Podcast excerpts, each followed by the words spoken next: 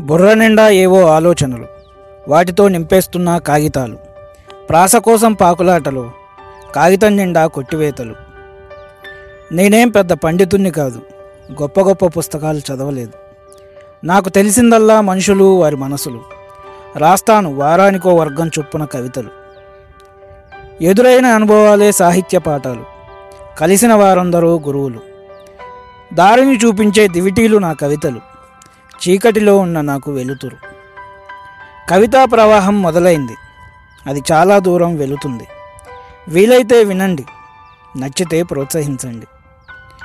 గుర్తింపు ఇంకా రాకున్నా ఆగకుండా రాస్తూనే ఉన్నా. గెలుపొందినా ఓడిపోయినా నా కలం ఆపను ఇకపైన. రెండు పడవలపై ప్రయాణం గమ్యం వైపు గమనం. సముద్రంపై అలల్లా ఎగిసిపడుతున్నాయి కలలు. కలమే వలగా ముందుకు కదిల. నా మనసును మలిచ ఒక నావల. కాగితమనే తెరచాప తోడుగా కళాసాగరాన తిరుగుతున్న జాలరిలా.